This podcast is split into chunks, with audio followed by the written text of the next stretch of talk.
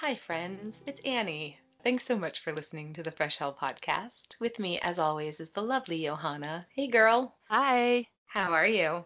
I'm fine. I'm fine. Everything is well here. Summer is coming. How are you? What's new with you? I have been experiencing a little bit of fresh hell myself. I've been Uh, trying to find a bathing suit on the internet. when you just said that now, I thought something horrible happened and you didn't tell me about it. Johanna, it's pretty horrible. I gotta tell you, it's grim. Steroids have ravaged this body. I spent the first half of my life with a body where I was like an ironing board with a head. I was just this like long, lean. People would say to me all the time, Are you a dancer? And I'd say, Yes. I'm not a dancer. I'm a terrible dancer. I was just really skinny and flat chested. And I thought, Yes, I'm a ballerina. Sure, let them think that. But now I finally got the curves I wanted. They're just not where I expected them to be. So the struggle is real. Bathing suit shopping online is a little bit demoralizing, especially I just got three new boxes from Amazon today of like tankinis. Please, baby Jesus, let one of them fit. I don't know. I have to say, I love, love, love online clothes shoppings. You know why? Because I I hate to go out and you know all this in the crowded places, and then you have to look at all the fucking clothes there, and then you have to pick them and you try them on. And I never do that. I always just take the clothes and I buy them and I try them on at home, and if they don't fit, I bring them back. Online shopping is like a God's gift to me. I love it. But uh, yeah, I agree. You sometimes you have to order a lot of It's just different bathing kinds. Yeah. suits in general. It's just such a bummer. And they're all Yeah. made, you know, all the ones on Amazon, because I'm just trying not to spend $200 on a bathing suit, which Yeah. is usually what happens. I give up and I go to the expensive separates place and buy something that's essentially in, you know, mid 1800s girdle. Um, that just then it's hidden under a fucking ruffle down the front, you know, just to distract the eye a little bit while this boning holds the rest of my body in the shape it's supposed to be in. I thought, yeah, for 25 bucks, let's just see if I can find a cheap one, but it's not going great so far. But no, I order everything online. My favorite is actually zappos.com. This is not an ad, but I have incredibly wide feet. They're like flippers. I'm a very good swimmer. I it's a nightmare. I have like a double E width foot. So your your second career choice would have been clown. Yes. Yeah, that would have actually probably been a solid choice for me if they weren't so absolutely terrifying.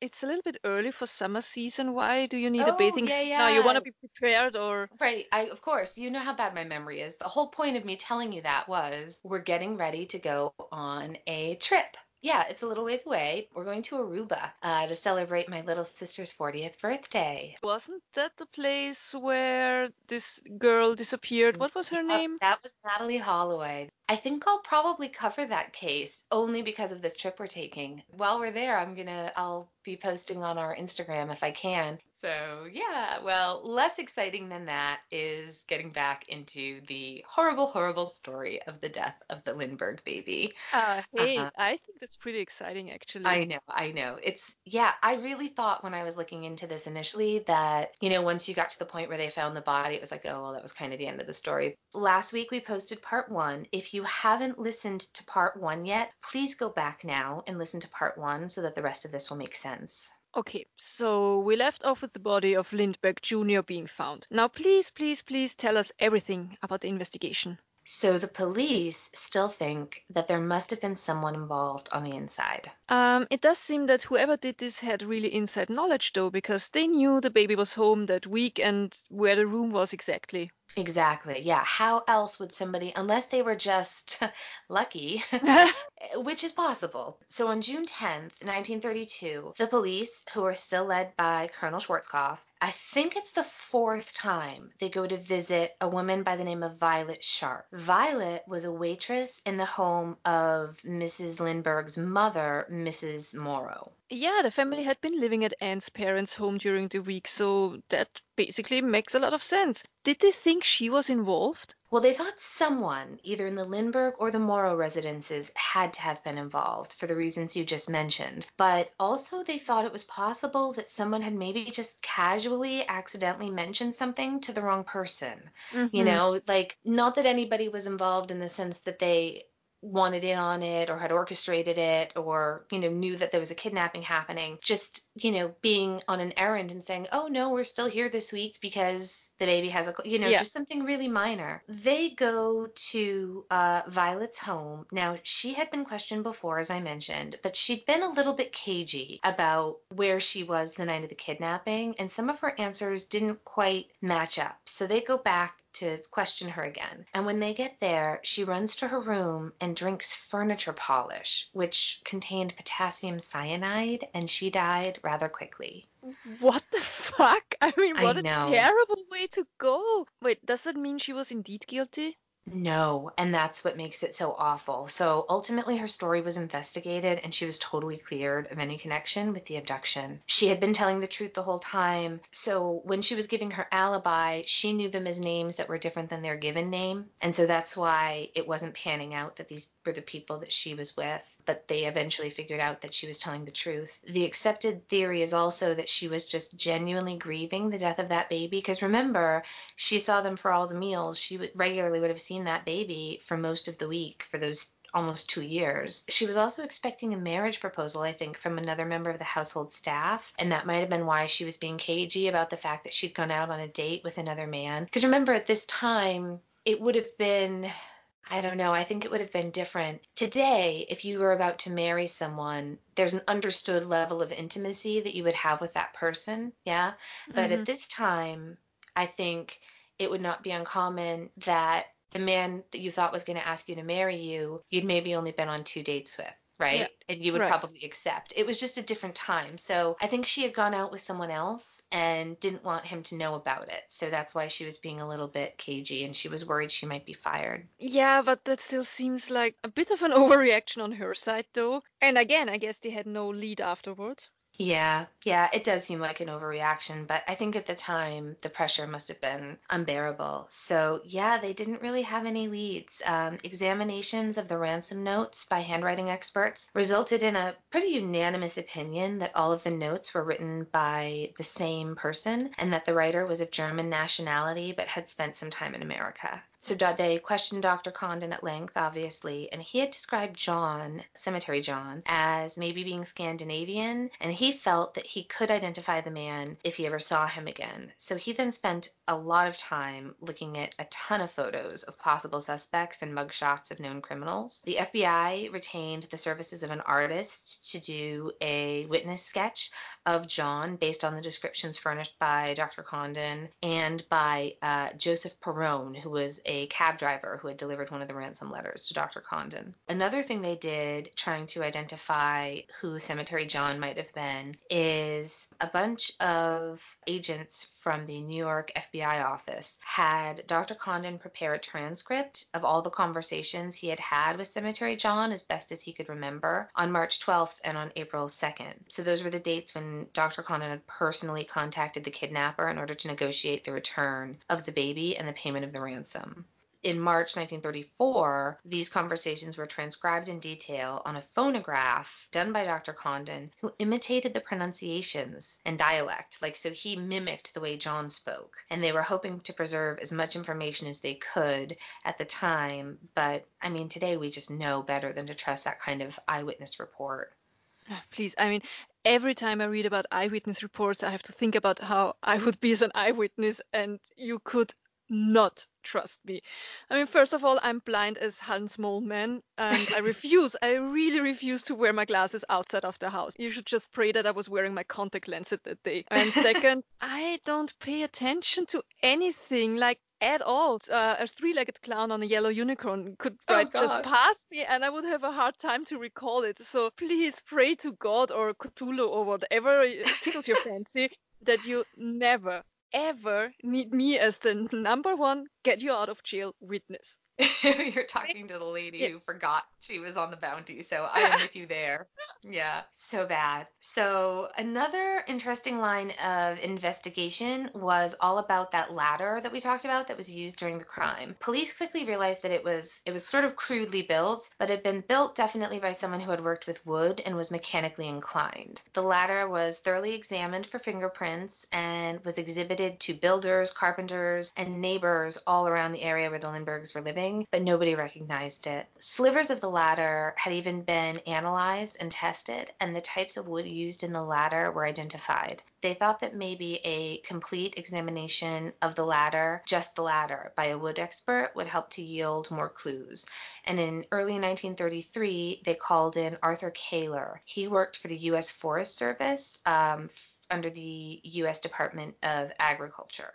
So Koehler comes in and he takes this ladder apart. He disassembles it and painstakingly identified. He's the one who identified all the different kinds of wood and he examined the tool marks. He even looked at the patterns that were made by nail holes on some of the pieces of wood. It looked like it had been used before in indoor construction and repurposed to make the ladder. Koehler made field trips to the Lindbergh estate and to factories all over the area, lumber factories, trying to trace some of the wood. And he summarized all of his findings in this big long report. What did he conclude? He said that the wood used to construct the ladder came from a multitude of trees. He found the ladder to contain pine from North Carolina, Douglas fir from west of the Rocky Mountains, birch, and ponderosa pine. And we have an image of the ladder that we'll share. Okay, yeah, that's that's a weird looking ladder, and with all those different wood types, yeah, they probably just used what they had lying around already. Yeah, exactly. It really sounds like it. There's some interesting information they have now about the ladder.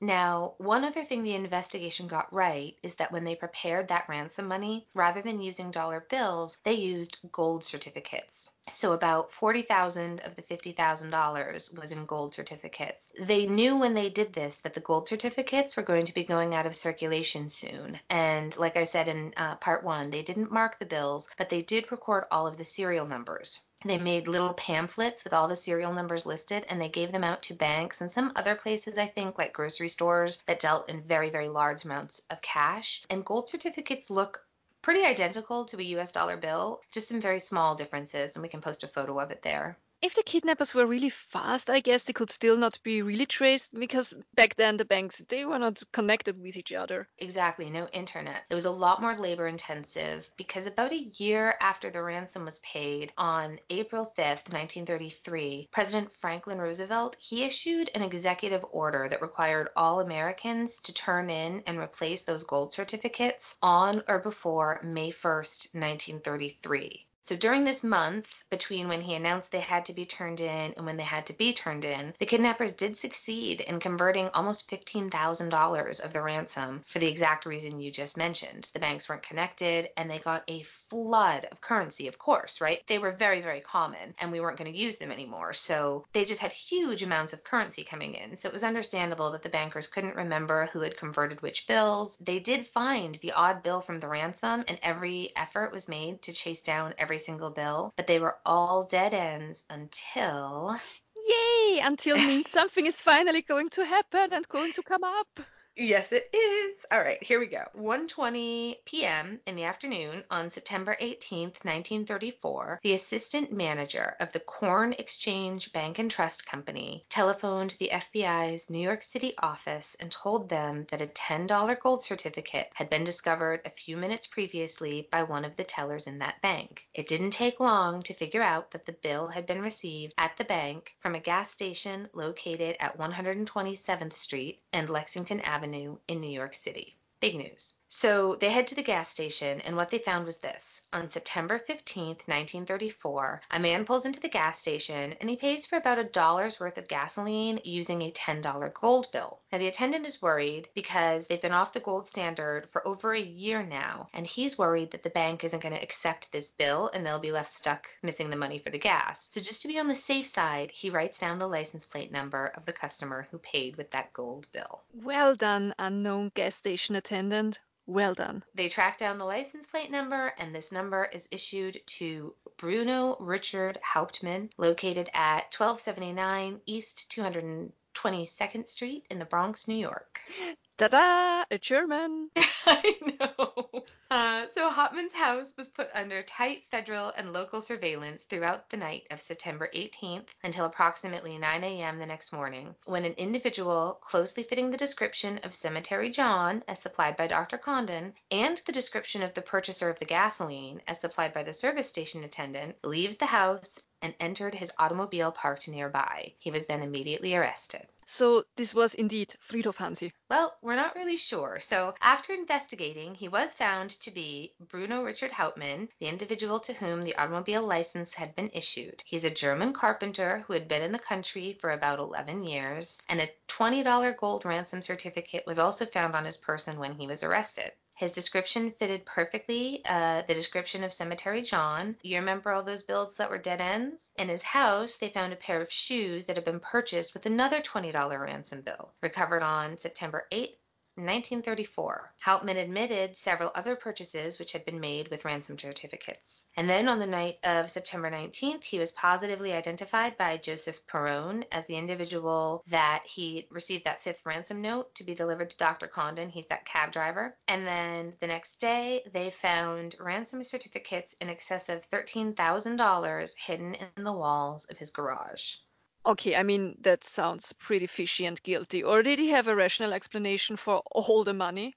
I love that you said it sounds fishy. So, Hauptmann claimed that Isidor Fisch, a German friend, had just sailed for Germany the previous December and then died a few months later in Germany of tuberculosis, and that he had left some of his belongings with him for safekeeping. But once his friend died, he decided to go through all of his belongings to see what was there, and that's how he found all those gold notes. Hauptmann then told investigators that he decided to spend it without ever telling his wife Anna. This reminds me of the cold, cold, cold murder you did. Can you imagine finding all that money and never saying anything to your spouse? Hell no. I mean, we would be out there together living our best life. Uh, anyway, I would have to tell my husband how else could I explain showing up with five beagle babies. he would love beagle babies. No, he would. So. the little howling. No, I want beagle babies. So investigators, they really grilled him and they thought he would confess, but they were disappointed. In the weeks that followed, he was really harshly interrogated, fingerprinted, he was put in lineups and made to submit handwriting samples. Meanwhile, detectives kept busy. They investigated the fish story and found it to be fishy. I read that. So that's why after you said fishy. So I also read that on the trim of a closet in the uh, Hauptmann home, detectives noticed a smudged phone number written in pencil, and it was Dr. Condon's phone number. But I read somewhere else that that was written by a reporter, but I can't confirm that one way or another. Okay, so that's not 100% certain, but there must have been way more that connected Hauptmann to the case. Well, in Hauptmann's attic, investigators noticed a sawed off board. Prosecutors would later say that Hauptmann used the board to repair that ladder found at the Lindbergh home on the night of the kidnapping. But from interviews with the Hauptmann's neighbors, a picture emerged of Hauptmann as a shy, hardworking, and frugal carpenter. Uh huh, a man who knows how to work with wood. Exactly. Hauptmann was identified by Dr. Condon as John, to whom he had paid the ransom. And we'll post a picture. So we have a photo of uh, Richard's mugshot, and we also have this, this sketch that we'll show you side by side so you can see what you think. It was also confirmed that he owned a Dodge sedan, which fit the description of a car seen in the vicinity of the Lindbergh home the day before the kidnapping. Shortly after his arrest, samples of Hauptmann's handwriting were flown to Washington, D.C., where a study was made of them in the FBI laboratory. And this comes from um, the FBI, quote, a comparison of the writing appearing on the ransom notes with that of the specimens disclosed remarkable similarities in inconspicuous personal characteristics and writing habits, which resulted in a positive identification by the handwriting experts of the laboratory, end quote. So the FBI says it's a match. And then here's what they learned about Bruno Richard Hauptmann. He was 35 years old and he was born in Saxony, Germany. He did have a criminal record and kind of a bad one. He had used a ladder that's interesting, to break into the second story window of the mayor's house where he stole some money, using a ladder to break into the house of a famous person. And he'd also robbed a woman pushing a baby carriage at gunpoint, and he had spent some time in prison. Another shady German popping up in one of our stories. I know. I thought of that when I pointed this out. I promise. I do not dislike the German people. I'm a fan. I like Germany. I like your chocolate cake very much. That's why I'm having problems finding a bathing suit. Anyway, in early June 1923, after he broke out of prison, he stowed away on the SS Hanover at Bremen, Germany, and arrived in New York City. He was promptly arrested and deported. So then he did it again. He snuck onto another ship, did the transatlantic voyage, got caught, and got sent back again. Third time, though, that was the charm. He successfully entered the U.S. in November of 1923 on board the George Washington. He then went on to marry Anna Scheffler. Scheffler? Schofler. She was another German immigrant who came legally over and had been working as a New York City waitress. And they'd had a son, Manfred, who was born in 1933.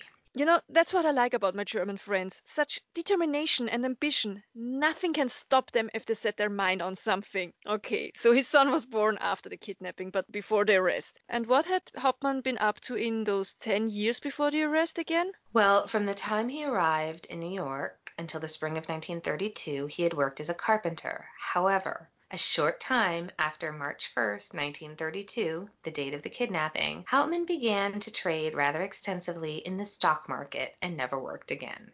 What a coincidence. Isn't it though? So, on his ninth wedding anniversary, the 10th of October, 1934, a New Jersey grand jury indicted Hauptmann on kidnapping and murder charges, and he was extradited to Flemington, New Jersey, where his trial commenced on the 2nd of June, 1935. As expected, media interest was insane. Journalist H.L. Mencken, very famous journalist, uh, called the trial, quote, the greatest story since the resurrection, end quote. Yeah, yeah, I can see that that's one epic story.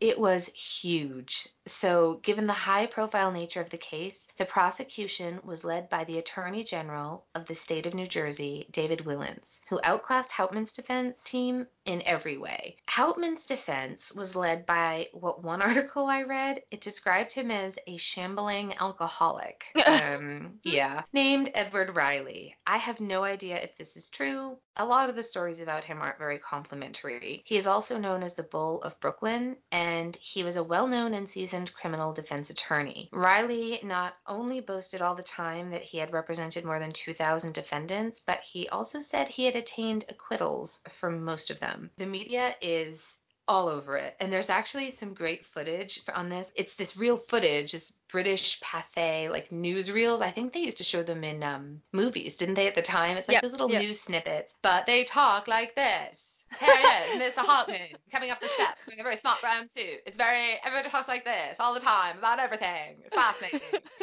so you should really watch it because it's, um, I watched it yesterday after you did send it to me, and I, I love it. I'm thinking I will start to talk like this whenever I go grocery shopping. You know, like, husband, we need more bananas. They are over there in aisle two. I told you to get me sharp cheddar cheese. This isn't a sharp cheddar. This is a pasteurized American blend. it's like what?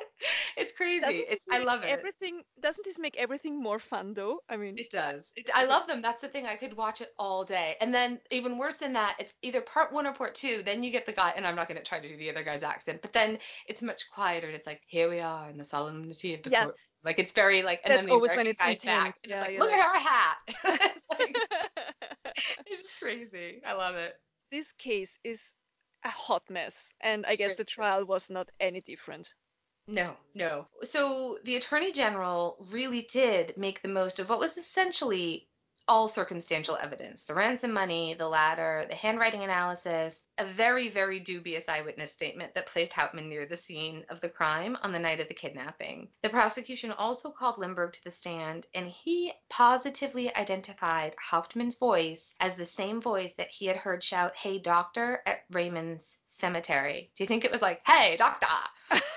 Yeah, but I'm also asking myself, how can you, from two words that you heard a while ago, positively identify the man who kidnapped your kid? I It's- know. it's- yeah, it's you can't. There's no way. There's Yeah. no way they would allow that in court. There's just no way. Then they, he calls Arthur Koehler. He's that wood expert we talked about before. And this guy is like the nation's authority on wood. It's it's it's really it's pretty crazy. I think you could actually write an entire book uh, just on the wood the wood testimony and wood evidence. He takes the stand. He gets the hand plane that he took from Hauptmann's garage, and there's a clamp on it, and so he attaches it to the judge's bench, and he does a demonstration. He planes that wood, and then he takes a piece of like wax paper and like a pencil, and he traces. He does like a rubbing of the wood grain because of the plane that he had just done, and then he repeats it using the railing from the ladder, and it's a perfect match. yeah. That's that's like a scene out of a movie. I mean, I'm sure the tension in the courtroom at that moment that must have been unbearable. I know. He was called the Sherlock Holmes of his era. It was huge. Defense counsel countered all of this evidence rather poorly. So the latter had a dubious chain of evidence providence, meaning it had been sort of all over the place without anybody firmly keeping track of it. None of the crime scenes were ever secured. And that eyewitness that I mentioned, who had placed Hauptmann at the crime scene, he claimed to have seen him in a moving car and said that he could identify him. But the guy was almost 90 and almost completely blind. In fact, he'd applied for welfare based on the fact that he was legally blind right before this happened. That's a cousin Vinny moment. That ah, what a missed opportunity. I know. So even though Lindbergh would have an impossible time really identifying a voice that he heard two years before, he does testify it's the same voice and they believe him, and Reilly doesn't contest it. He also never contests the identification of the body as that of baby Charles, even though there was a lot of irregularity in the identification process. Yeah, yeah, that situation was very strange, very quick. You'd think they have gotten more medical corroboration. But what I want to know is did Hauptmann take the stand himself? He did, and it was bad. When Hauptmann took the stand, he was totally decimated by Wilentz. He made a very poor impression on the jury with his inability to adequately explain the money and the handwriting testimony. And all the defense really does is just maintain over and over and over again that the money belonged to his friend Fisch they never go after any of the circumstantial evidence. It's no surprise when, on the 14th of February 1935, the jury found Richard Bruno Hauptmann guilty of kidnapping and murder, and he was sentenced to death in the electric chair. Ah, man, his poor wife. He's arrested on the anniversary and sentenced to death on Valentine's Day. What did she have to say about all of this? She believed him. She continued to maintain his innocence until her own death in 1994. Okay, I mean, I get it. Sometimes it might be hard to believe that someone you thought you knew so well does something so horrible. I know. I mean, I think we'd do the same if, if this had happened to either of our husbands. Of course, I would say he was innocent until the very end of my life, but then neither of our husbands have a long criminal record. On October 9th, 1935, his first appeal was denied, and then there was another appeal to the Supreme Court, which was also denied. In December 1935, under really intense media scrutiny, and because there were some new kidnapping threats against their new baby son, John, Lindbergh and his wife Anne sailed to England to just get out of the spotlight. Meanwhile, Hauptmann's wife Anna appealed to New Jersey Governor Harold Hoffman for a stay of execution on January 16th, 1936, and Hoffman granted that. But following the final denial of clemency by the Board of Appeals, Hauptmann's execution date was finally set for the 3rd of April. Anna wasn't alone in trying to get them to give clemency. A lot of famous people wrote to say that they didn't think there was enough evidence to put Hauptmann to death, including Amelia Earhart, who wrote the governor wondering if a sort of, I think she was asking about scopolamine, if I'm remembering correctly, but basically she was saying, you know, there's this new discovery of this truth serum. Can't we at least give him the truth serum to be sure before we execute him? Really? Amelia Earhart? Another great mystery right there. Ugh, I'm obsessed. I wish there was enough information on her to do a whole episode. We'll have to, some, one of these days, we'll probably do lots of short stories. We'll have to talk about her. So, in any case, Hauptmann was offered a last minute opportunity to have his death sentence commuted to a life sentence without parole if he admitted that he was guilty, but he refused to do so, and he died in the electric chair on April 3rd, 1936. Hmm, it's interesting though he didn't even confess to save his own life. Maybe he was innocent after all? Yeah, you know, that's one of the reasons conspiracy theorists think that he was framed. Uh, we'll get all into the conspiracy theories in a few minutes. But before we do, we unfortunately have to just touch a little bit on the fact that Colonel Lindbergh was actually kind of a nightmare human being because he plays into some theories too. Another story where the hero turns out to be not so great? Yeah, you know it. So brace yourself. Are you ready? In an essay for Reader's Digest in November 1939, Lindbergh cautioned against, a war within our own family of nations, a war which will reduce the strength and destroy the treasures of the white race. He went on to say, let us not commit racial suicide by internal conflict. Well, Lindbergh was definitely not the only person advocating for American isolationism based on white supremacy. He also wasn't the only one suggesting that the Jews were the single most problematic group involving the United States in a war in Europe. There was a guy, an anti Semitic radio preacher named Charles Coughlin. He really embraced Lindbergh's message big time. And Lindbergh's public statements would go on to be the prime impetus for the creation of the America First Committee in 1940. The America First Committee, which had a membership of about 800,000 people, opposed American aid to the Allies and counted Lindbergh as its most prominent spokesperson. And this is honestly all a little bit too familiar with some of the stuff we're still dealing with today. If you want some more information, there's a great article in the July 24th, 2016 New Yorker magazine by Louisa Thomas. It's an article entitled America First for Charles Lindbergh and Trump. He's very opposed to entering the war. He met with Goering a number of times. He was very impressed by German aviation. He was given a medal by Hitler, and he was a really big fan of eugenics, which, of course, is the idea of creating a superior master race. And this is where the conspiracy theories begin. Mm-hmm, I see. And this is also where the Nazis come into play. All this let's not get involved rhetoric changed after the bombing of Pearl Harbor. Lindbergh tried to win a commission in the military, but President Roosevelt, who privately called him a Nazi, barred him from service. he shut down his idea, if you will. Later on, Lindbergh did serve as a test pilot and an advisor when he ended up traveling to the war's um, Pacific Theater as an observer. And then as a civilian, this guy, man, it's just like such a story of rich people getting whatever they want, right? He goes over on as a civilian, but ended up flying around 50 combat missions and even shot down a Japanese fighter plane. To be fair, he also helped to develop cruise control techniques that are uh, the capabilities of the American fighter planes. But I mean, uh, at first he's all buttering up. Then after the Japanese get involved, he wants to fight on the American side. Yeah, that should have been a hard pass there. I know, but you have to think, right? He didn't want to fight the Aryan Germans, but yeah. the Asian Japanese, let's bomb them. yeah, know. but they were our allies. I mean, our as in German. I know. you know. I don't know. Maybe he was more racist than he was. uh, you know, listen, yeah, I don't. Uh, none of it's good. Not those so... Japanese. right. Yeah, exactly. So let's really get into the conspiracies now. So, one of the first theories is that Hauptmann is innocent, and this one is maybe best represented in a book by Greg Ahlgren and Stephen Monier. They wrote a book called Crime of the Century The Lindbergh Kidnapping Hoax, and they think that the baby's death was more likely due to a botched prank by Lindbergh, who was a lifelong prankster and a eugenicist and they think that maybe he staged the kidnapping in order to cover up his own participation in his son's disappearance and allowed an innocent man to die for the kidnapping that never happened. Yeah, now I remember. That was the book I read. Good lord, I mean, imagine this being true killing your firstborn because of a prank gone wrong.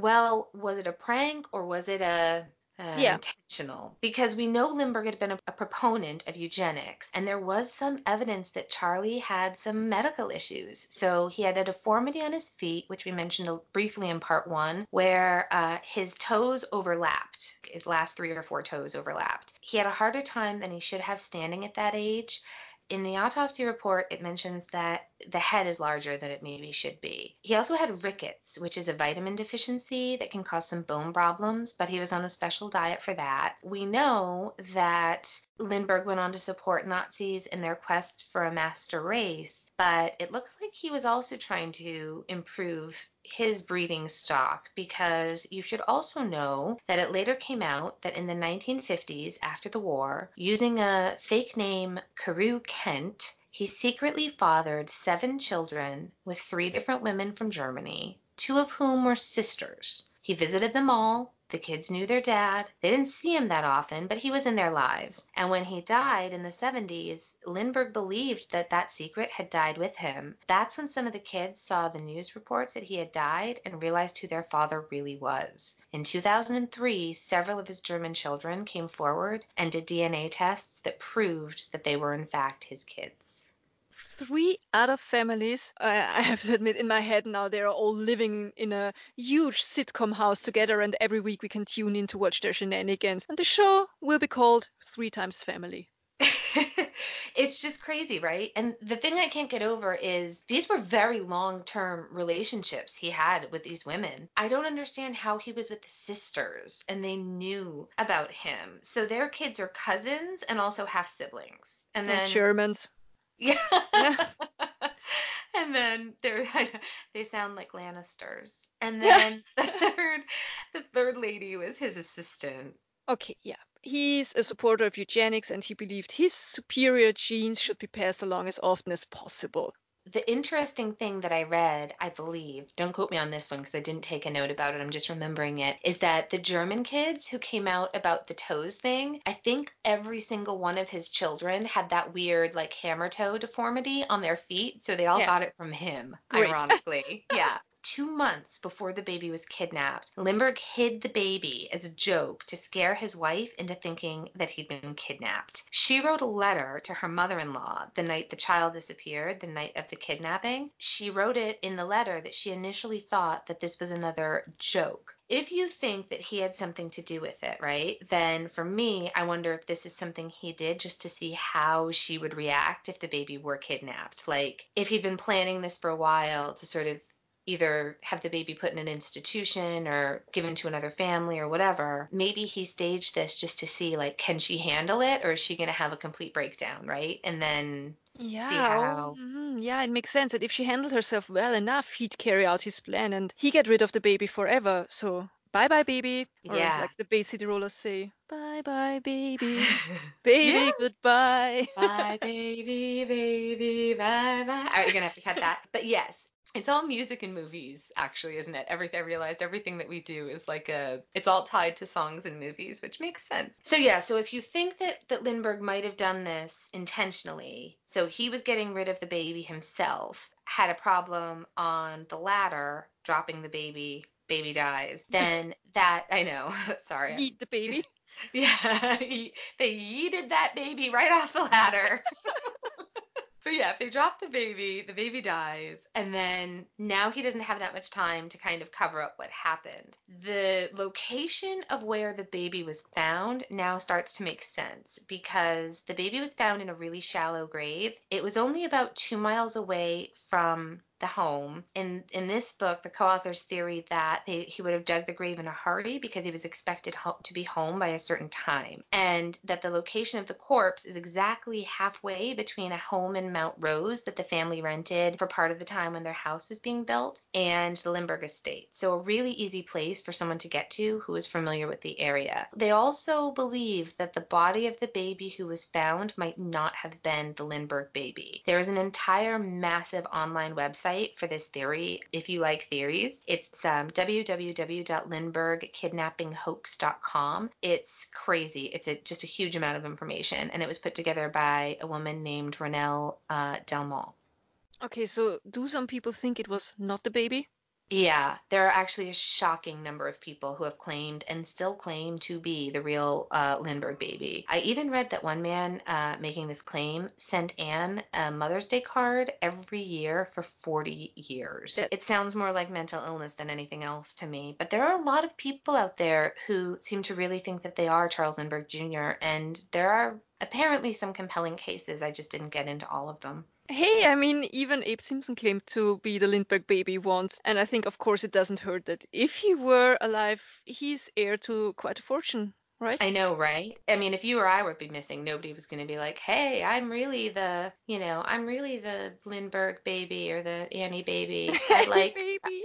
I'd like your very modest life insurance policy and most of your debt, please. Thanks." There's a Rutgers professor emeritus named Lloyd Gardner, and he wrote a book called The Case That Never Dies The Lindbergh Kidnapping. That came out in 2004. He's also a member of a group called the State Street Irregulars. They're a group of kidnapping scholars. When I read that, I got a little nervous. Like, it's like when you're trying Yeah. to do a, a Ripper case and there's all the Ripperologists, and you're like, oh, dear Lord, they're going to come for me. So, State Street Irregulars, please don't come for me. I'm doing my best. But if I got anything wrong, let me know. But he's got a similar theory that maybe Lindbergh wanted to have his less than perfect child out of the spotlight.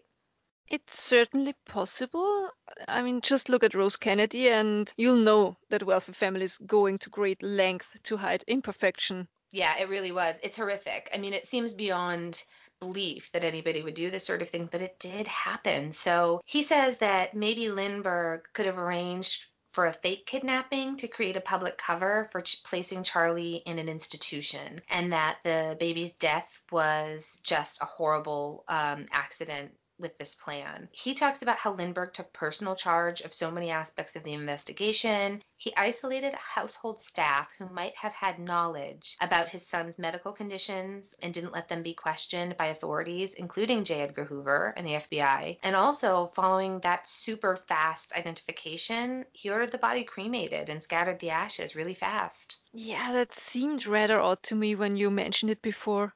I know. I mean, I thought at first that he just wanted it to be over and to get some privacy, but if he did do something to the baby, that'd be the way to handle it, right? Well, Gardner says that for a long while he, quote, fought in his own mind against the idea of Lindbergh's involvement. He thinks that the kidnapping went too far and that his child died on a rainy, windy night on March 1st, 1932 it was the first time that Lindbergh inadvertently missed a public speaking engagement, which is another reason he thinks Lindbergh was involved. So he came back from New York City where he worked instead of going to a dinner where he was supposed to speak. Was it just a coincidence or did he do something else and then he covered it up? And I think he even mentions that he might have diverted attention from the boy's bedroom or acted as a lookout to allow the abductor to escape down a back staircase. But I don't think he conclusively states what happens in the book. But like the podcast Serial, I think he just makes a really great case for why Hauptmann should not have been convicted. It would also explain why Lindbergh, who was a trained military man, doesn't go to investigate when he hears a strange noise in the middle of the night or in the middle of the evening, and why the dog didn't bark, right?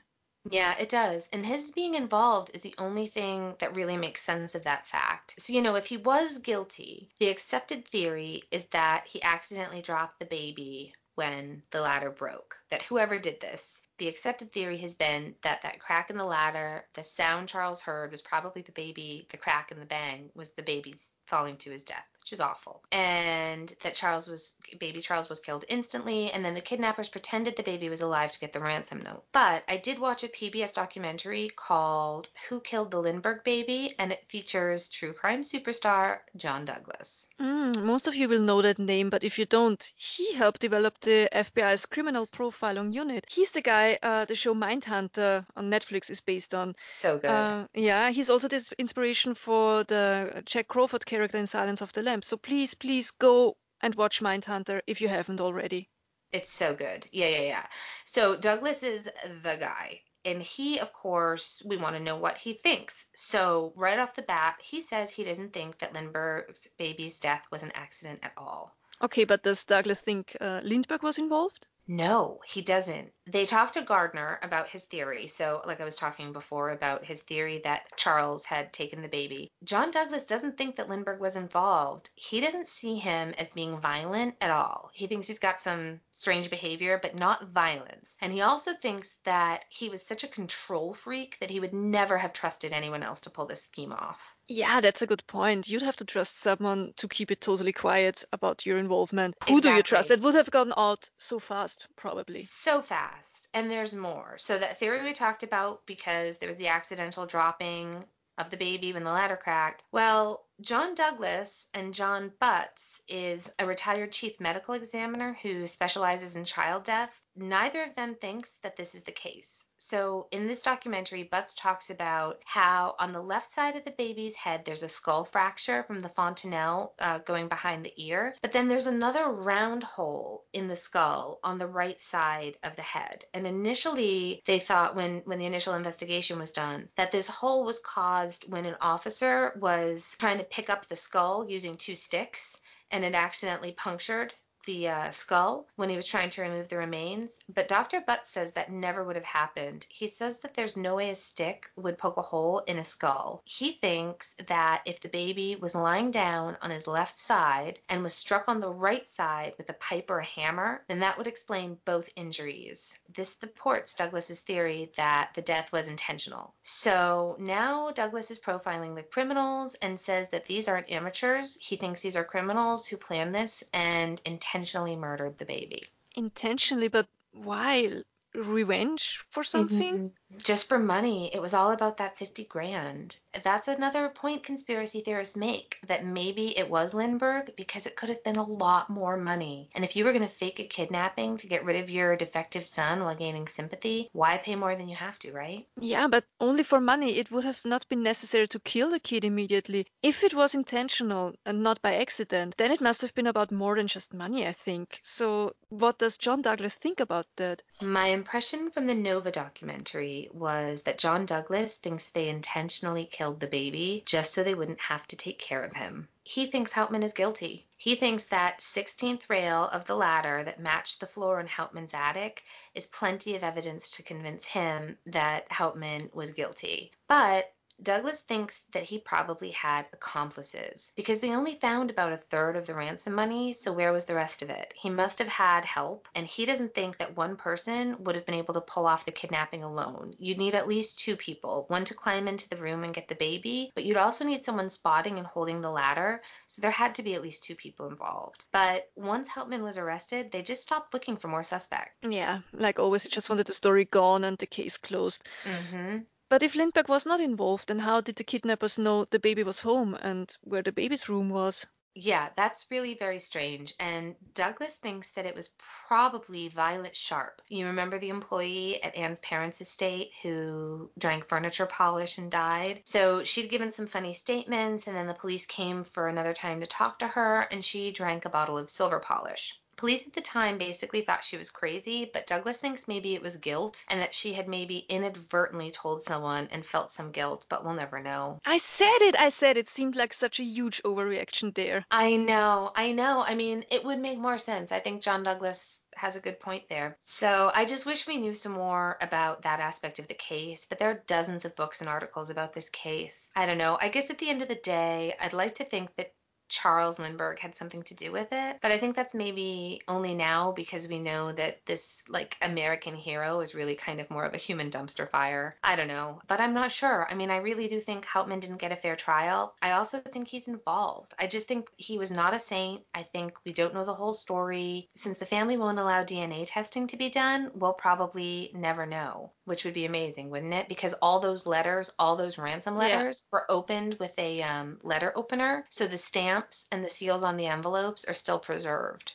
So in theory, there could be a DNA test done to see if Hauptmann had done the letters, but mm-hmm. it's never been done. I guess I just think the fact that Lindbergh pretended the baby had been kidnapped before and the dog never barked, those are issues for me. Also, the fact that he allowed Condon on the case at all. I don't know. It just seems to me like if Lindbergh had that level of control over the investigation, why would he ever let Condon be involved unless he already knew the baby was dead and had nothing to lose? Yeah, right, right. I mean, it doesn't come as a surprise that so many theories uh, surrounding this case. It's just all such a mess, and it has so many things that just don't make any sense at all. This whole case is a huge clusterfuck.